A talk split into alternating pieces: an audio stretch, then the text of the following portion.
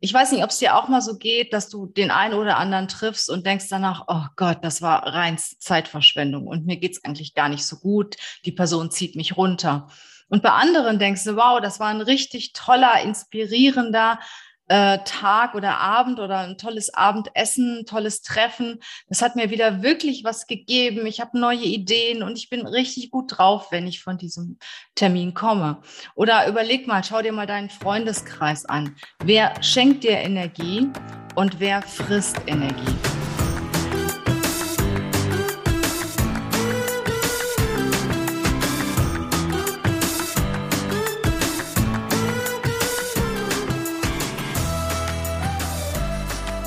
Herzlich willkommen. Schön, dass du heute wieder dabei bist. Heute geht es wieder um dich und um mich. Heute geht es darum, welche Fragen solltest du dir regelmäßig stellen? Ja, wir sind natürlich im ständigen Hamsterrad und äh, denken viel zu wenig über uns selber nach. Wir müssen uns wirklich einen Termin mit uns selber machen um uns auch Fragen zu stellen, um uns selber auch mal um ein Feedback zu bitten, um ein Statement zu fragen.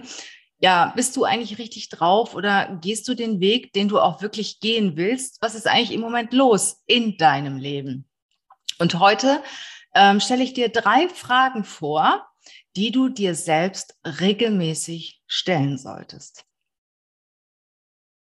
Worum geht es? Die erste Frage ist, was fehlt mir zu meinem idealen Leben?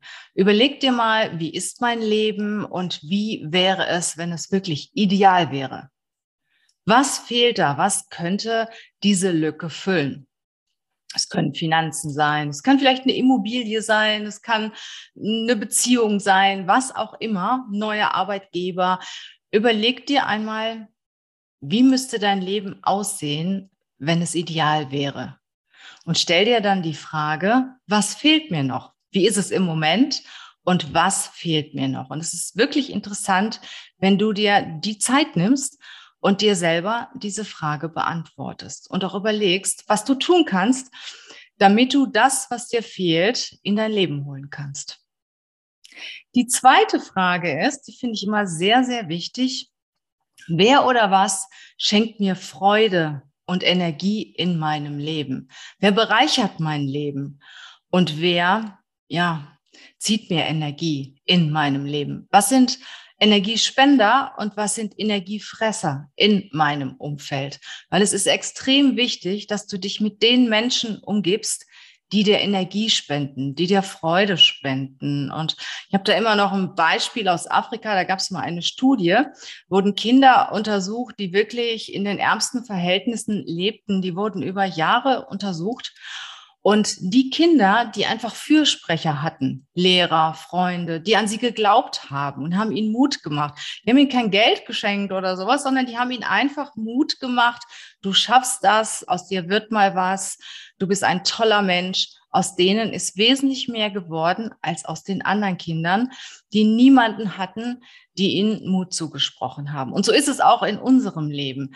Ich weiß nicht, ob es dir auch mal so geht, dass du den einen oder anderen triffst und denkst danach, oh Gott, das war rein Zeitverschwendung und mir geht's eigentlich gar nicht so gut. Die Person zieht mich runter. Und bei anderen denkst du, wow, das war ein richtig toller, inspirierender, äh, Tag oder Abend oder ein tolles Abendessen, tolles Treffen. Das hat mir wieder wirklich was gegeben. Ich habe neue Ideen und ich bin richtig gut drauf, wenn ich von diesem Termin komme. Oder überleg mal, schau dir mal deinen Freundeskreis an. Wer schenkt dir Energie? und wer frisst Energie.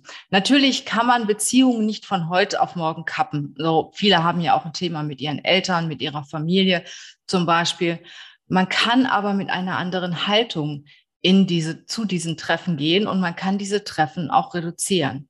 Wirklich auch so reduzieren, dass man sie noch, ich sag mal, ertragen kann, dass man auch eine gewisse Pflicht erfüllt und man kann auch mit einer gewissen Haltung dorthin gehen. Ne? Das, was ich jetzt erfahre oder äh, was mir vorgeworfen wird oder was negativ in Gesprächen ist, das nehme ich jetzt einfach nicht an. Es wird so kommen, aber das nehme ich nicht an. Ich gehe einfach dorthin, ich ja, gehe meine Pflicht über oder übe meine Pflicht aus, nehme aber nichts mit.